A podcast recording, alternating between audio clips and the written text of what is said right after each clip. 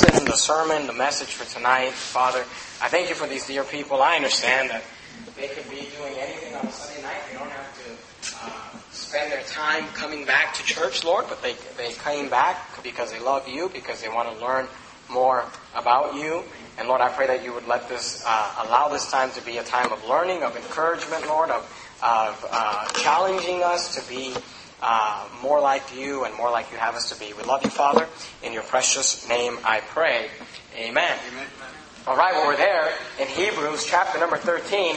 And like we've already announced, tonight is the last sermon in the series of character. And I really like the series on character. I'm actually kind of sad for it to end uh, because it's been good for me. It's been good for me to study uh, the subject of character and, and finding biblical principles about character over the last few weeks. And, uh, you know, you may be asking yourself, you know, what do you mean by character? And uh, if you remember the very first uh, sermon we had on character, we went through scripture and we showed principles. And when we're talking about character, what we mean by character is this. You've heard me say this, oh, I think every sermon in the series of characters, this is the last time you'll hear me say it. But when we say character, what we mean by character is character is self-control.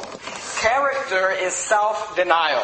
Character is self-discipline. And when you uh, get to the place where you're able to control yourself, deny yourself when needed, and discipline yourself at all times, you begin to develop character. And character is the reason we succeed in certain areas. Character, or I should say a lack of character, is the reason we often fail in certain areas. And tonight, like I said, is the last sermon on the subject of character, but tonight I want to talk about character and consistency. Character and consistency.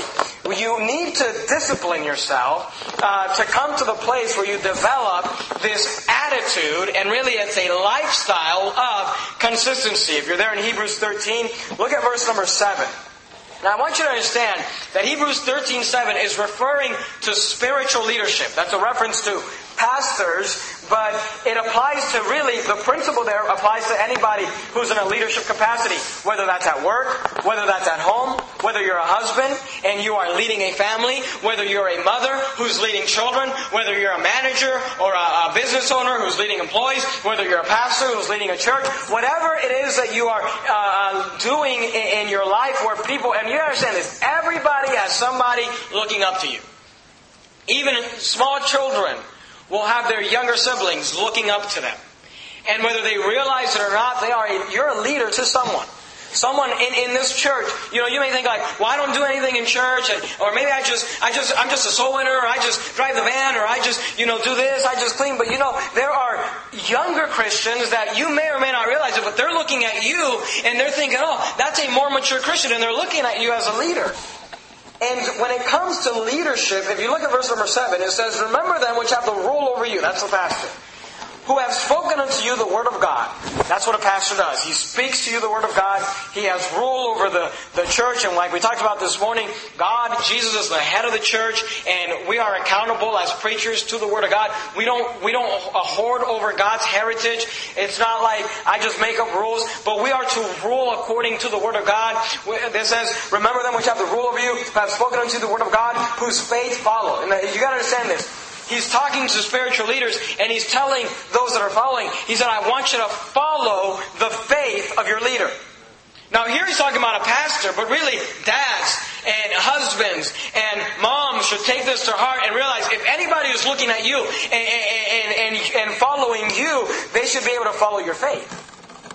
Now notice what he says. Whose faith follow, why would you follow their faith? Look what he says. Considering the end of their conversation.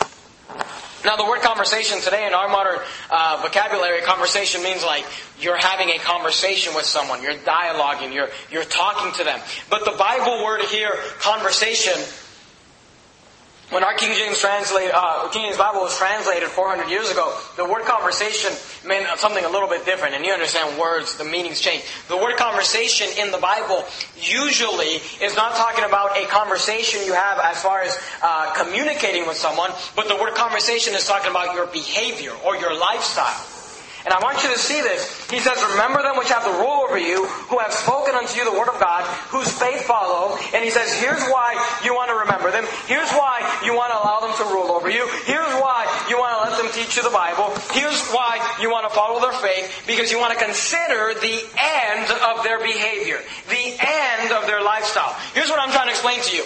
People that are following you, whether it's a church member following a pastor, whether it's a son or a daughter following a mother, whether it's a wife following a husband, whether it's an employee following a, a, a, a boss or an employer, you got to understand this. If they're going to follow you, you actually need to earn the respect for them to follow you by the way you live your life. He says, consider the conversation or the behavior of their life. Now, verse 8 says Jesus Christ the same yesterday, today, and forever. And those verses are in context, but I want you to see something. Look at verse 9. And be not carried about with diverse and strange doctrines. Okay, so understand this. Verse 7, I, I went like this. verse 7, he says, you know, if someone's going to follow you, you got to earn that by the way you live your life. And then he says this, we all ought to follow Christ, should we not? And in verse 8 he says, how did Jesus live his life? Yesterday, today, forever, he's the same. He's consistent. He doesn't change. See, you and I, the way we ought to live our lives is like Jesus Christ. It ought to be said of us, look, your children, when you are uh, dead, when dad is gone, when grandpa's gone, your children and your grandchildren, when they speak about mom, when they speak about dad, and they speak about grandma, and they speak about grandpa, you know what they ought to say about you? They were always the same. They were always consistent. That you should not have this testimony of, yeah, when we were kids, we were kind of, we grew up in church, and mom and dad, you know, they were really into that Bible thing. But then we got, you know, we got older, and then they kind of just forgot about it. And then, and then they got back into it. And then they forgot about it again. That's how most people live their lives. But you know how Christians ought to live their life? Where people say, you know, just yesterday, today, forever, they're always the same. They're consistent. Jesus was consistent. Now notice the consistency in verse 9. He says, Be not carried about with diverse and strange doctrines. He said, look, you gotta figure out what you believe. You gotta figure out where you stand and stay there. Stay consistent. You gotta understand this. There is a value to consistency. People in scripture who accomplished much for God were consistent people. Obviously, the Lord Jesus Christ is God in the flesh, and the Lord Jesus Christ accomplished much in his life. And the Bible here, look at verse 8 again. Jesus Christ, the same. He is the same yesterday and today and forever. He doesn't change what he believes. He doesn't change what he thinks. He doesn't change his methods. Jesus is consistent. Go to Luke chapter number 4. Luke chapter number 4. Matthew, Mark, Luke chapter number 4. Jesus is consistent. Now here we're talking about Jesus as deity, God in the flesh, yesterday, today, and forever. He's consistent. But you know what? The Lord Jesus Christ was consistent while he was flesh, uh, while he was robed in flesh here on earth. While the Lord Jesus Christ lived in this uh, world of ours as a human being, God in the flesh, the Word became flesh, He was a consistent person. Let me show it to you. Luke chapter number 4. Luke chapter number 4, look at verse 16. And he came to Nazareth, where he had been brought up, where he was raised, and, make note of this phrase, as his custom was. Do you see that? The word custom there is saying, as he was accustomed to do. As his habit was, look what it says. He went into the synagogue on the Sabbath day and stood up for to read. Now we know that the synagogue is not church, and at this time the entity of the church as we know it today maybe did not exist, but the synagogue is where Jesus Christ went on a regular basis. It was a religious place where they read the Bible, where they talked about the Word of God. He went there, but I want you to understand this about Jesus. It was his custom. That means if you would have known Jesus Christ as a, as a human being, and we know he was God in the flesh, but if you would have asked, where's Jesus on the Sabbath day? Where is he? And people, people would be able to tell you, well, he's always at the, he's always at the synagogue. It's his custom. It's what he consistently does. You see that? Go to Acts 17. Acts 17. People who accomplish much are always consistent in the things that they do. Of course, the Lord Jesus Christ is yesterday, today, for yesterday, today, and forever. He's the same. Of course, he had a custom here in his flesh. But look at Acts 17. Look at the Apostle Paul. The Apostle Paul was probably, and I say this often about Paul, but it's true. The Apostle Paul, other than the Lord Jesus Christ and, and John the Baptist, was probably the greatest man who ever lived. I mean, definitely accomplished more than any other missionary, any other church planter, any other evangelist, anybody else in ministry. The Apostle Paul did more, accomplished more, uh, did more for the glory of God than any human being that has probably ever lived. And you say, well, how did he do that? Well, look at Acts 17. Notice something interesting about Paul. Acts 17, verse 2. And Paul, notice this phrase, as his manner was. Do you see that?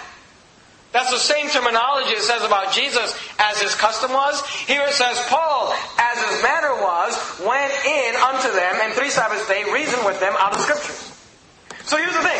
When Paul went in on the Sabbath day and preached to them and reasoned with them out of the Scripture, he wasn't doing something out of the ordinary. It wasn't like, wow, look at Paul. He went out to preach the gospel. No. When Paul went out to preach the gospel, people were like, yeah, that's what he always does. That's his manner. It's as his manner was. Do you see that? Look at Acts chapter 20. Look at verse 18. Let me show it to you again. Acts chapter 20, verse 18. Acts chapter 20, verse 18. Acts 20, 18 says, Acts chapter number 20, verse 18, And when they were come to him, he said unto them, Ye know, this is Paul speaking, he says, Ye know, from the first day that I came into Asia, after, notice what he says, what manner I have been with you at all seasons. See, the Apostle Paul, you know, you, you may wonder, you may, you know, you may think, how was it that the Apostle Paul accomplished so much? How was it that he was able to take the gospel into the unknown world and go to the uttermost parts of the earth and, and, and, he, and, he, and he literally brought the gospel to the Gentiles? How was he able to do that? And here's how he did it. By living a consistent life. It wasn't just a, you know, every once in a while. When he went, when he was there, people could count on him. They said it's as his manner is. He's always doing that. It's something he does consistently. You got to understand this. There is a value to a consistent life. There is a value to a consistent life. Now let me let me just explain because I want you to really understand this tonight. Let me give you some practical examples as to why a consistent life will always produce more than an inconsistent life. You know, sometimes people get, they, they, they get these like spurts of energy. And sometimes people get these spurts of spirituality where they want to do something for God. But they don't, but you understand this. A consistent life will always accomplish more than someone who just every once in a while wants to do something for God. Let me give you an example, okay? Someone who consistently, every day, disciplines himself to just read four chapters of the Bible every day. 15 minutes a day, that's all it takes for the average reader. Maybe if you're a slow reader, 20 minutes, 25 minutes. But here's the point. And, and you could do more than that, and I'd advocate that we should do more than that. But here's what I'm trying to say. Someone who just says, I'm going to consistently read the Bible, four chapters a day, every day, 15 minutes a day. I promise you, that person in their lifetime will read more Bible and will read the Bible more times in their lifetime than someone who just sporadically, you know, sometimes people will like, they'll go through a trial, you know, they'll go through like a storm, and, they're going through a tough time, and people just like run to the Bible, and they'll sit down, you know, and like just read the entire book of Psalms just in one sitting. Now look, reading the entire book of Psalms in one sitting is a great accomplishment. But you know that the person who just reads 15 minutes every day.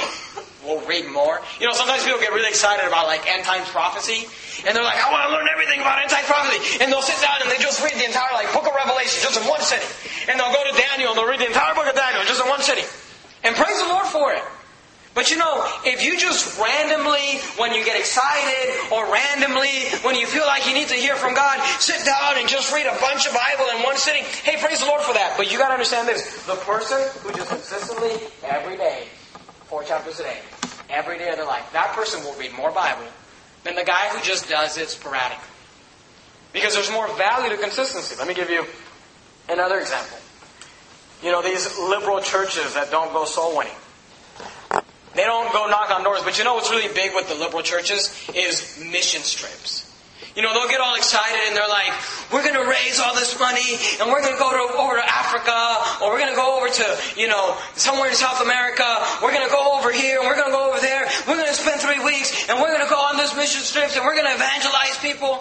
And you know, praise the Lord for that. I've, I've never been on a mission trip. I've always been too poor to go on a mission trip. I don't know that I'll ever go on a mission trip.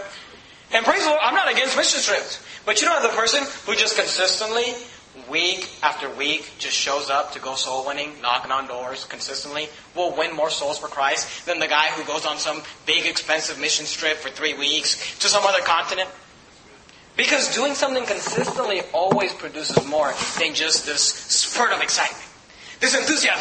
We're all going to, you know, Salvador. We're all going to, you know, Mexico. We're all going to go to Africa. We're going to be there for three weeks and we're going to raise $15,000. It's going to be a great thing. And look, praise the Lord for it if they do it. But the person that just consistently goes out soul winning, knocking doors, in a lifetime will accomplish more for the glory of God than the person that gets all excited about a mission trip. And I'm not against a mission trip. I'm just saying consistency always wins. Let me give you another example. Sometimes people will get all excited. You know, we'll move into a new building. We'll be like, we need to raise some money. And someone will get excited and say, I'm going to give a big check. You know, I'm going to give a big offering to God. And praise the Lord for it. If people do it, praise God for it. But again, the person who consistently just throws their tithe check in the offering plate, every time they get paid, they just consistently, faithfully tithe to God. You know, it may not be much. It may be $20 a week, $50 every two weeks, whatever it is, whatever you make, $500 a month. You know, you say, well, it's not a lot, but I consistently do it. That person will have more rewards in heaven and will do more to finance the gospel and the ministry of Jesus Christ than the guy who just gets excited and throws in a big check every once in a while. It's just the truth. It's the principle of, remember the story of the tortoise and the hare? The hare got all excited and he ran fast. But then he stopped. And the tortoise would just consistently do the same thing. Every day, every day, every day. And I'm, I'm here to explain to you, consistency has a value. Now look, it, the best thing would be to do both. The best thing would be to go soul winning every week consistently and go on a big mission trip. The greatest thing would be to just put your tithe in the offering plate every week and give a big offering to God. The greatest, you know, the good thing would be to just consistently read the Bible every day and every once in a while just sit down and read for hours. I mean, that would be great. But if you've got to choose one, choose consistency. It always produces more. There's a value to consistency. Go to Genesis chapter 49. Genesis chapter 49. I'm trying to explain to you why you need consistency. Consistency will always produce more. Consistency will always have a great value. Why do you need consistency? Because there is more value to a consistent life than an inconsistent life. But it goes deeper than that. You've got to understand this. An inconsistent life, a sporadic life, will oftentimes produce nothing. Are you there in Genesis 49? Now let me give you the context a little bit of Genesis 49. In Genesis 49, you have Jacob, who has 12 sons, whose 12 sons will become the 12 tribes of Israel. And Jacob is getting ready to die.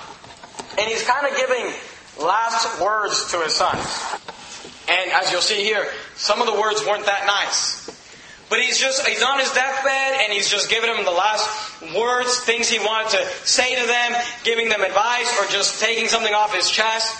And I want you to notice what he says to his son, Reuben, in Genesis 49. Look at verse 4.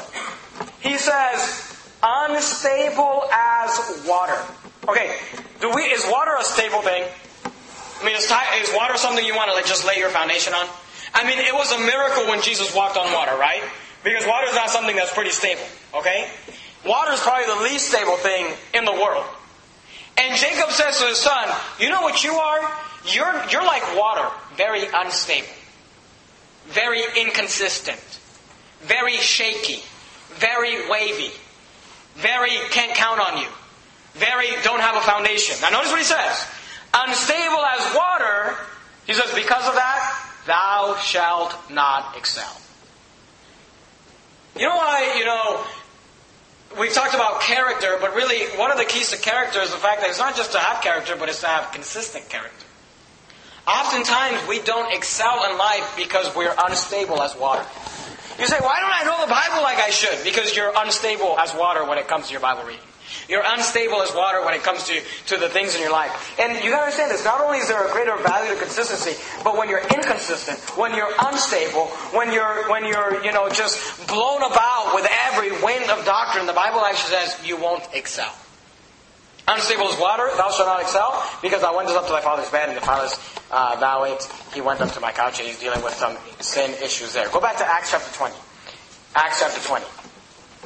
Acts chapter number 20. So we talked about the fact that there is a value to consistency. We talked about the fact that Jesus Christ was consistent. Paul was consistent, and that's why they produce so much in their lives. And the fact that if you're inconsistent, you're actually not going to excel, you're not going to succeed, you're not going to accomplish much, because those that succeed in life succeed because they consistently do the things they're supposed to do. Let me give you some areas that you should be you should strive to be consistent in. Now, we can all think of areas to be consistent in in our lives. And, and, and, as you think of those, you ought to work on those. But let me just give you some areas you should be consistent in in your spiritual life. Are you, are you there in Acts chapter 20 again? Look at verse 18. I want you to see what Paul said. He said, And when they were come to him, he said unto them, Ye know from the first day that I came into Asia, after what manner I have. Now, what was this manner that he had? Look what he says.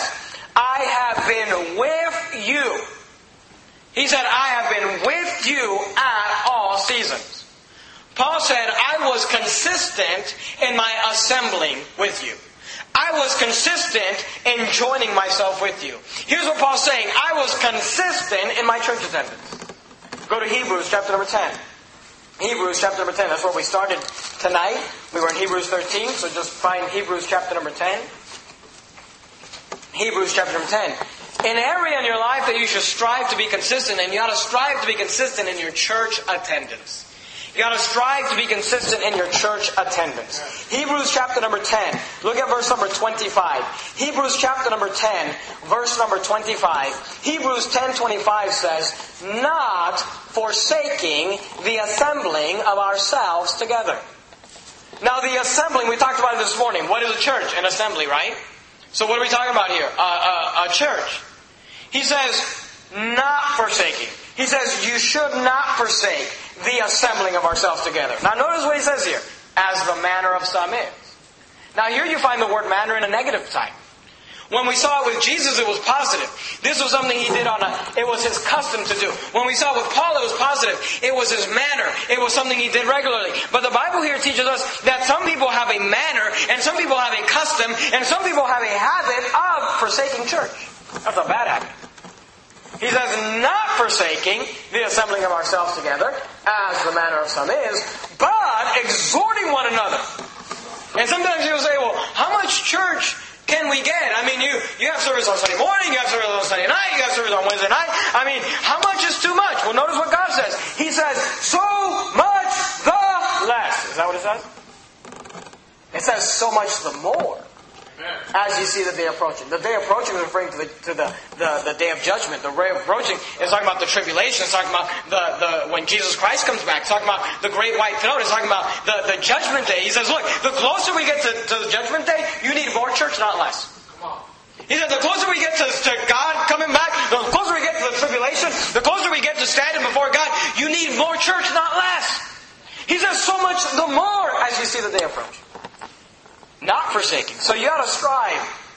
What's an area for you to strive to have consistency? You ought to strive to be consistent in your church attendance. You to have the testimony that when you're not here at church, people are like, man, where's so and so? He's always here. That ought to be your testimony. You know, sometimes people aren't here and it's like, yeah, well, you know, they're kind of hit and miss. That's a horrible testimony for you to have. Hit and miss when it comes to the Christian life. Your testimony should not be, you know, he's one of those, as the manner of some is forsaking the assembly. Your testimony should be that, that you are consistent in your church attendance. And let me explain to you. We talked about the, the, the, the value of consistency, right? You need to understand this. You know, sometimes people get this idea like, I'm going to go to church and it's going to change my life. But look, you got to understand. What changes your life is a consistency to church where week after week after week, the Word of God is being delivered to you and you are receiving it and you are learning it and it's washing your sins away and it's, re, uh, it's washing your mind and it's making you a new person and it's teaching you every week as you come and you learn a new principle and you learn a new doctrine and you're taught a new thing and you're challenged and you're reminded and you're told, hey, be consistent, hey, be consistent. As you come week after week after week and you get the Word into your heart and into your mind, that will begin to produce a change in your life. But when you come and you're just kind of hit and miss, here a week, then we don't see you for a few weeks, then you come back and then you're here for, you know, you're pretty consistent for about a month, then you, then we don't see you for three months. Hey, you're not going to grow like that. Growth comes through consistent church attendance, Sunday morning, Sunday night, Wednesday night, being there. The Bible in the book of Isaiah said, here a little, there a little, line upon line, precept upon precept, step by step, consistently going through and teaching the Bible. That will change your life. People get this idea. Big, this big preacher's coming into town. Billy Graham's showing up, or whoever, you know. Joyce Myers is coming to town. They're going to preach at Arco Arena. I'm going to go hear them preach, and they're going to change my life. One sermon's not going to change your life. And Joyce Meyer's dead sure is not going to change your life. But look, even if it's some great preacher, even if it's the Apostle Paul, the Apostle Paul is coming into town. One sermon's not going to change your life. It's a consistent diet of reading and listening to preaching and being in God's house. That will change your life. Consistency in your church attendance. Go to Acts chapter 17. Acts chapter 17, look at verse 11. Acts chapter 17, verse number 11.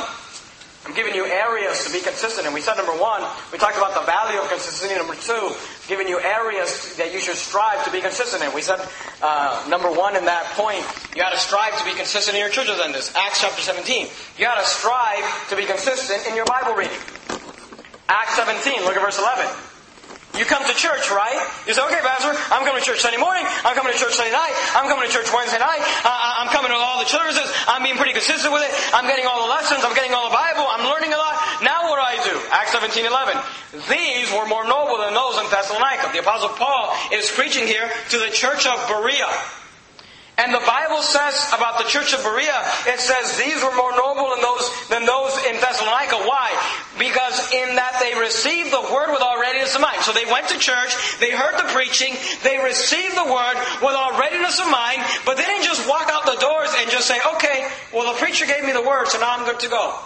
No. What did they do? Look at what it says. Acts 17, 11. These were more noble than those in Thessalonica in that they received the word with all readiness of mind. And in, here's what they did. And searched the scriptures every once in a while. What's it saying? Search the scriptures, let's say it together. Daily. Search the scriptures daily whether those things were so. See, your job is not to come to church Sunday morning, Sunday night, Wednesday night, so Pastor Jimenez can spoon feed you the Bible. Your job is to come to church Sunday morning, Sunday night, Wednesday night, or however consistent you're able to do it. You come to church, you get fed the Word of God, then you go home and you open up the Bible for yourself and you read every day for yourself to see whether those things are so. You're not just decide, you know, why do you believe in so and so doctrine? Because Pastor Jimenez said it. Wrong answer. You should read it in the Bible. You should study it in the Bible. You should know what the Bible says. It says they search the scriptures daily, whether those things were so. You ought to strive to have a daily consistency in your Bible reading. Go to Deuteronomy 17. Deuteronomy 17 in the Old Testament. Deuteronomy 17. Genesis, Exodus, Leviticus, Numbers, Deuteronomy. Fifth book in the Old Testament, Deuteronomy 17. Deuteronomy 17. Look at verse number 19. Deuteronomy 17, verse number 19 says, Deuteronomy 17, 19, and it shall be with him, and he shall read therein all the days of his life. Not some of the days, not the days he goes to church, not when he's going through something and he feels like he needs to get into the Bible. Not when he's excited about a new doctrine that he learned. But all the days of his life that he may learn to fear the Lord his God, to keep all the words of the law and these statutes, to do them. You gotta strive to be in your Bible every day. You gotta strive to have consistency, not just in your church attendance. Not just when the church is gathered together and assembled together should you strive to be consistent, but you should strive to be consistent to read your Bible every day. to be in the Bible every day, to study the scriptures every day. Go to Luke chapter number 18. Luke chapter number 18. Matthew, Mark, Luke chapter number 18. Let me give you another area you ought to be consistent in. Luke chapter number 18. Luke chapter number 18. And here's another area you got to strive to be consistent in. Luke chapter 18. Look at verse number 1. Luke chapter 18 and verse 1, the Bible says, And he spake a parable unto them to this end.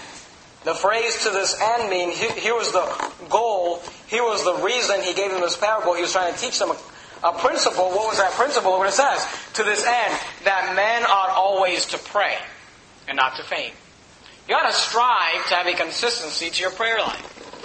You ought to strive to pray. It says men ought always to pray. It doesn't say men ought sometimes to pray.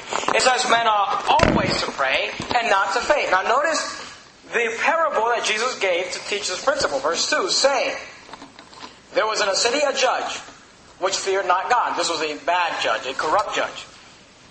Neither regarded man. And there was a widow in that city and she came unto him saying, Avenge me of mine adversary. So the judge was supposed to avenge. You know, we think of a judge today like someone who sits, you know, in a room somewhere and tells us what the law means. But in the Bible, remember we were saying in the book of Judges, a judge not only determined what the law is, but they also kind of enforced it. They were the ones that were supposed to avenge or protect the people. And here you've got a corrupt judge. Here you've got an evil judge. And a widow comes to him and she says, Avenge me of mine adversary. Verse 4. And he would not for a while. But afterward he said within himself, Though I fear not God nor regard man. He said, Look, I don't care what God says. I don't care what man says. I don't want to do this. But I'm going to help this lady. Why is he doing it? Look at verse 5. Yet because this widow troubleth me, I will avenge her. Now notice this phrase. Lest, the word lest means unless, by her continual coming she weary me. See, this was a judge. He didn't want to help anybody. He didn't want to do his job. He was corrupt. He just was taking bribes. He didn't want to actually help anybody that he was supposed to help to. But this little widow, she kept coming to him day after day after day, troubling him, bothering him, saying, help me, help me, help me. And he finally got so fed up. He said, by her continual coming, she is querying me. He said, I'm going to help her just to get her to leave me alone. Now look at verse 6. And the Lord said, Hear what the unjust judge said. And shall not God avenge his own elect? He said, look, if, if an unjust judge would avenge this little widow lady because she kept bothering him, he, he says, shall not God avenge his own elect, which cry? Does this sound like a consistent prayer life, day and night unto him? Though he bear long with them? I think a lot of our prayers don't get answered because we just don't stick with it long enough. And we ask God, can you help me this, with this thing? And if it's not answered in five minutes, God didn't answer my prayer. Maybe you gotta just develop a prayer life of day and night. Maybe you gotta develop a prayer life of always. Men ought always to pray. You gotta learn to be consistent in your prayer life. Every day, come to God, pleading to God, uh, ask Him to help you, and come to Him day and night, day and night, day and night. And maybe God will say, man, I'm just gonna do it for so and so because they're just troubling me so much. You got to develop a consistency in your prayer life. Go to 1 Thessalonians chapter 5. 1 Thessalonians chapter 5. Remember those T books? You got 1 2 Thessalonians, 1 2 Timothy, Titus. 1 Thessalonians chapter 5, look at verse 17. 1 Thessalonians chapter 5, verse 17. 1 uh, Thessalonians chapter 5, verse 17. 1 Thessalonians 5, 17. That's what I meant to say. Very short verse. Look what it says. Pray without ceasing. The word ceasing means stopping, without taking a break. You got to be in a continual mode of prayer. You know, the beautiful thing about prayer is you can do it, you know, anywhere. You can be driving down the street, you can be in the shower, and I believe we ought to have a time where we get alone with God and get on our knees and pray. But you can pray while you're at work, you can do it all the time. You got to develop a consistency in your prayer life. We said you got to develop a consistency in your church attendance. You got to develop a consistency in your Bible reading.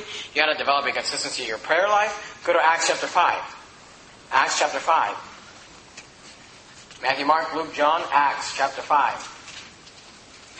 Acts chapter 5 and look at verse number 42. Acts chapter 5, verse 42. Let me give you another area you got to strive to be consistent in. Acts chapter number 5, and look at verse number 42. We saw this verse this morning, and I don't want to spend a lot of time explaining it because we talked about it this morning, but I want you to see the consistency here. Acts 5.42, talking about soul winning, evangelism, preaching the gospel. It says, and daily in the temple and in every house they, notice this phrase, ceased not to teach and preach Jesus Christ. You got to develop a consistency in your soul winning. You ought to have a type of soul winning where it ceases not, where it's continual, where it's all the time, consistently. It's the manner about you. It's it's something you know. People are just like, "Where's so and so?" Well, it's Saturday morning. They're probably soul winning. How do you know? Because it's what they do every week. Where's so and so? Well, it's Sunday morning. They're probably in church. How do you know? Because that's where they're always on Sunday morning. They're always at church on Sunday night. They're always in church on Wednesday night. Where they're always, you know, people. I mean, literally, you got to get to a place where, where, where's Dad? Well, he's reading his Bible. How do you know? Because this is when he always reads his Bible. That's the type of life you and I ought to live. A consistent Christian life. Go to Acts chapter 20. Acts chapter 20. Acts 20. Look at verse 20. Acts chapter 20, verse 20. We saw these verses, like I said, this morning, but I want you to see it again. Acts chapter 20, verse 20 says, And how I kept back nothing that was profitable unto you, but I've showed you and I've taught you publicly from house to house. Now look at verse 31. Skip down to verse 31. Acts 20, 31. Therefore, watch and remember that by the space of three years, Paul was with them there for three years. He says, You know. He said, You watched my life. He said, Remember that by the space of three years, so he says, I cease not to warn everyone night and day with tears. I mean, Paul said, You know that for the three years I was here, night and day I was warning people. I was preaching to people. I was telling them about Jesus. With tears I was laboring, telling them. I'm just trying to explain to you. You say, how did the Apostle Paul accomplish so much? Maybe because he was day and night preaching. Maybe because he had a manner about himself. Had a consistency. You gotta strive to have consistency in your church attendance. You gotta strive to have consistency in your Bible reading. You gotta strive to have consistency in your prayer life. You gotta strive to have consistency in your soul winning ministry. And like we said this morning, you don't have to go soul winning every every Saturday, but you should go soul winning regularly.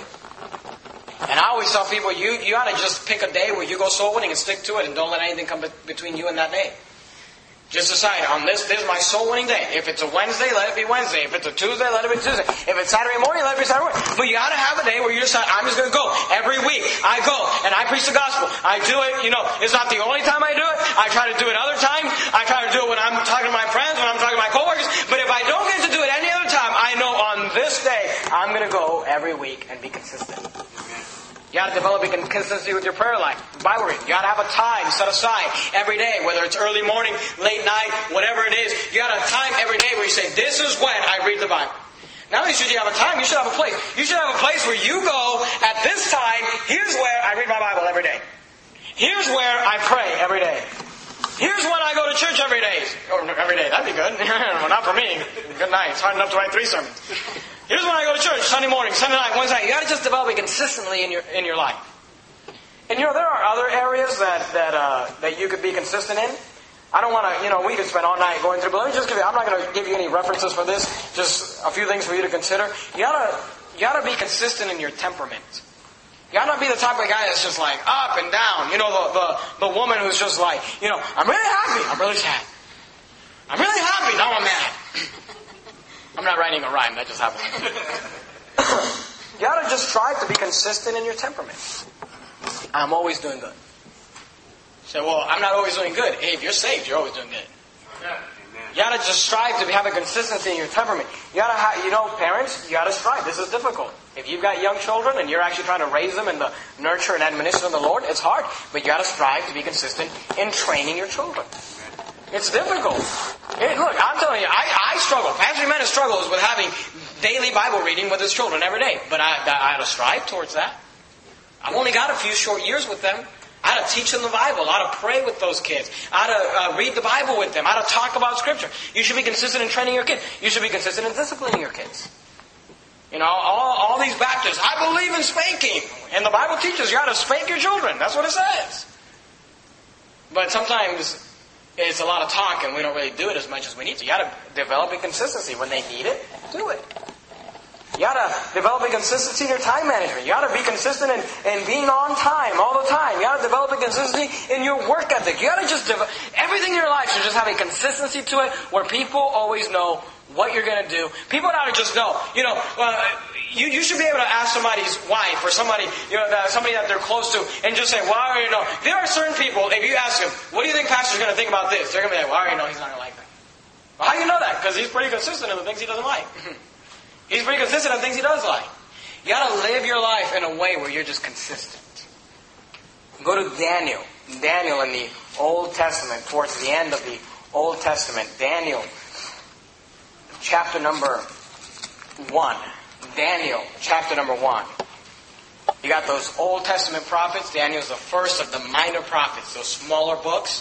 The first of the smaller books there. Daniel, chapter number 1 we said, we talked, number one, about the value of consistency. People who accomplish much are consistent. Jesus was consistent. Paul was consistent. There's a value to consistency because when you are consistent, you will always accomplish more than someone who just has a spurt of activity. We talked about areas you should strive to be consistent in. Church attendance, Bible reading, prayer time, soul winning. But let me explain to you how you ought to develop consistency. So how do you develop a consistent life? Go to Daniel. Are you, are you in Daniel chapter 1? Look at verse 8. Now, Daniel, would you agree that Daniel was a great man of God? I mean, Daniel was a consistent man. Do you remember the story? We're not going to go to it, but do you remember the story where Daniel got thrown into the lion's den? Think about the story of Daniel in the lion's den. we have all heard that story, right? How, why did Daniel get thrown into the lion's den? Because he prayed consistently three times a day. Everyone knew three times a day Daniel at this time prays to God. So his enemies said, We're going to use that against him.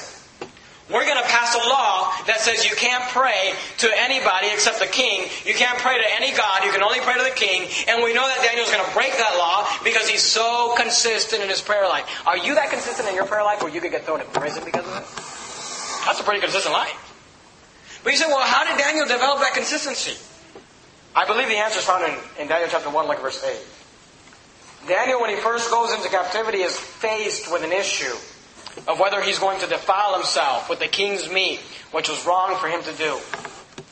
In Daniel 1 8, the Bible says this But Daniel, look what it says, purposed in his heart that he would not defile himself with a portion of the king's meat, nor with the wine which he drank, Therefore he requested of the prince of the eunuchs that he might not defile himself. The beginning, I believe we find in Daniel 1 8 the beginning to the greatness of this man Daniel. What made Daniel so great? Here's what made him so great. Before he had to make the decision, he already purposed in his heart what he was going to do. Go back to Acts chapter number 11. Acts chapter number 11. Let me show you another example. Acts chapter number 11. Here you got Barnabas talking to a group of new believers. And look at the advice Barnabas gives to them. Acts chapter number 11. Acts chapter number 11, verse 23. Acts chapter number 11, verse 23. Acts 11, 23 says, Who, when he came and had seen the grace of God, was glad and exhorted them all that, notice what he says. He's exhorting them, he's encouraging them, he's challenging them to do what? Notice what he says that with purpose of heart, is that not what Daniel did? Remember, he purposed in his heart?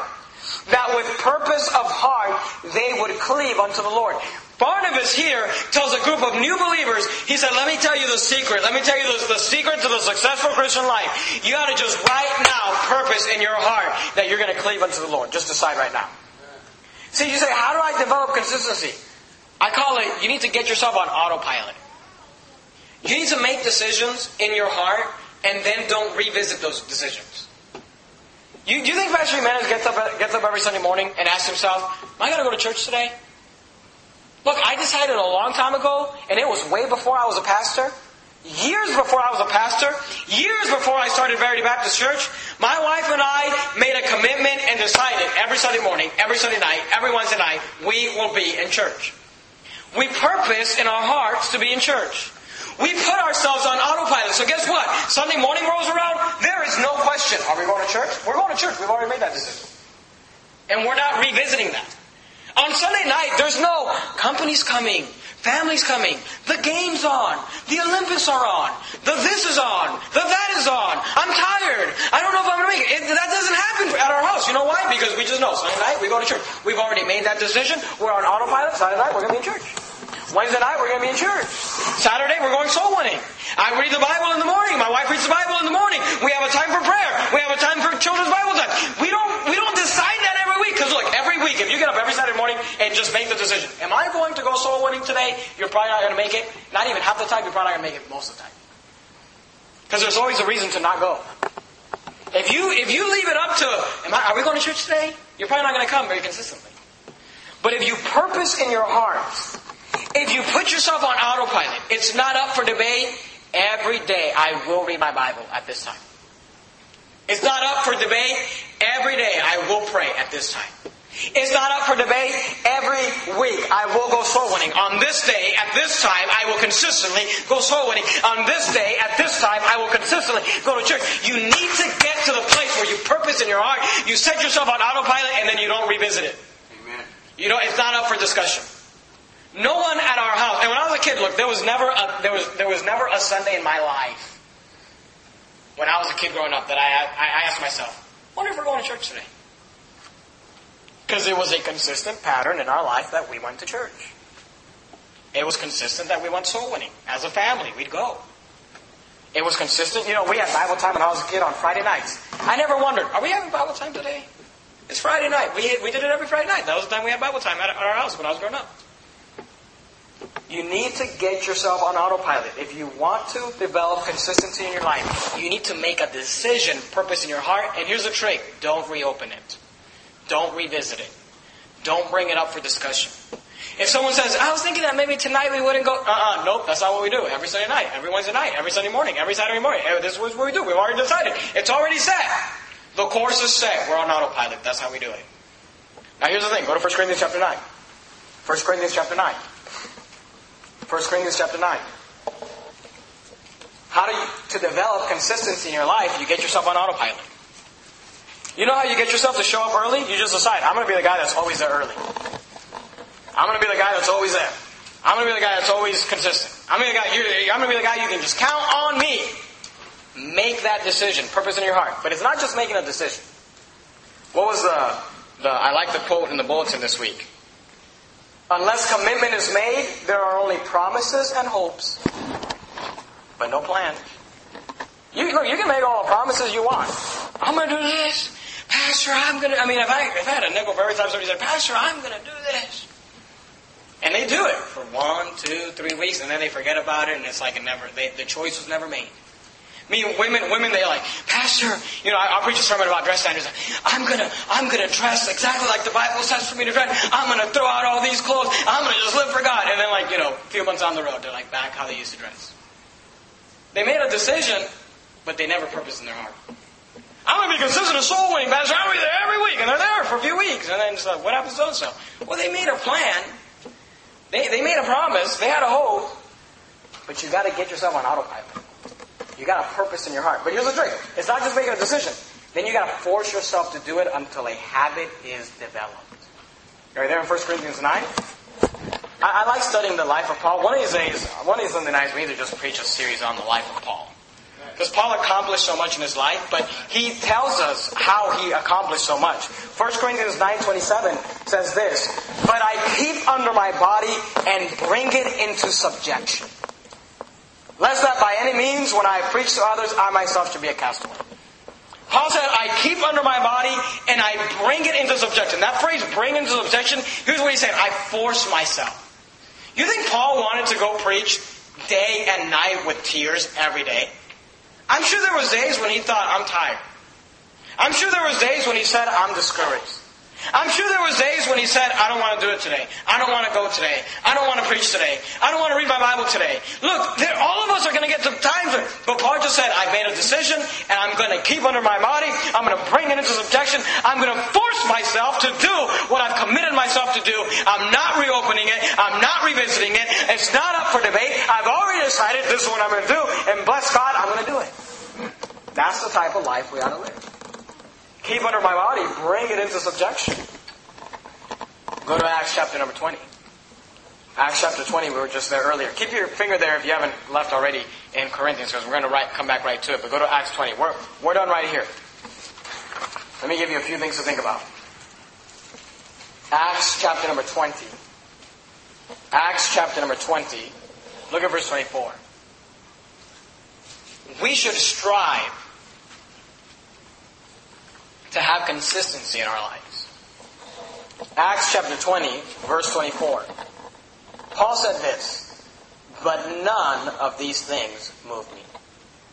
Neither count I my life dear unto myself, so that I might finish my course with joy, and the ministry which I have received of the Lord Jesus, to testify the gospel of the grace of God. He said, None of these things move me.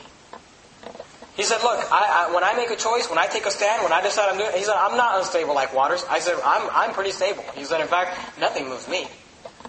That's a pretty good testimony. Go back to 1 Corinthians, look at verse 15. 1 Corinthians, verse 15. 1 Corinthians, verse 15. Verse 1 Corinthians 15, look at verse number 58. 1 Corinthians 15, 58. Paul says to the church at Corinth, he says, Therefore, my beloved brethren, he says, Therefore, my beloved brethren, he said, This is how I want you to be. Be ye steadfast, unmovable, always abounding in the work of the Lord, for as much as ye know that your labor is not in vain in the Lord. You ought to have that testimony. People, when people bring up your name, they ought to say words like this steadfast, unmovable, always about me. None of these things move me. I will not be moved. Go to 1 Corinthians chapter 4. 1 Corinthians chapter 4. 1 Corinthians chapter 4, look at verse 2. 1 Corinthians chapter 4, verse 2. 1 Corinthians chapter 4, verse 2. 1 Corinthians 4, 2 says this, Moreover, it is required in, in stewards, just let this phrase sink into you, that a man be found faithful. That ought to be what you strive for. People, when people talk about you, they ought to use this word. That's a faithful man. That's a faithful woman. They are consistent. They are always there. You ought to strive to have that testimony.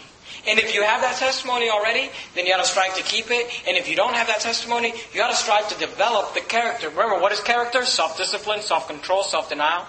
You got to learn to discipline your body, bring it into subjection, de- deny yourself, and say, I'm going to develop consistency, consistency in my life where I'm going to be unmovable, I'm going to be steadfast, I'm going to be always abounding. When people talk about me, they're going to say, there, there, there goes a faithful man. I mean, could you think of a greater thing to be said at your funeral? I hope when Pastor Jimenez dies, and you people are standing up here and saying, oh, you know, how great he was, how good looking he was, how, you know, amazing he was. I, I hope that some of you get up and say, you know, I know everybody else is just lying, but one thing that was true about him is he was faithful. He was faithful. He was consistent. He was the same. He was the same when the church started. He was the same decades later.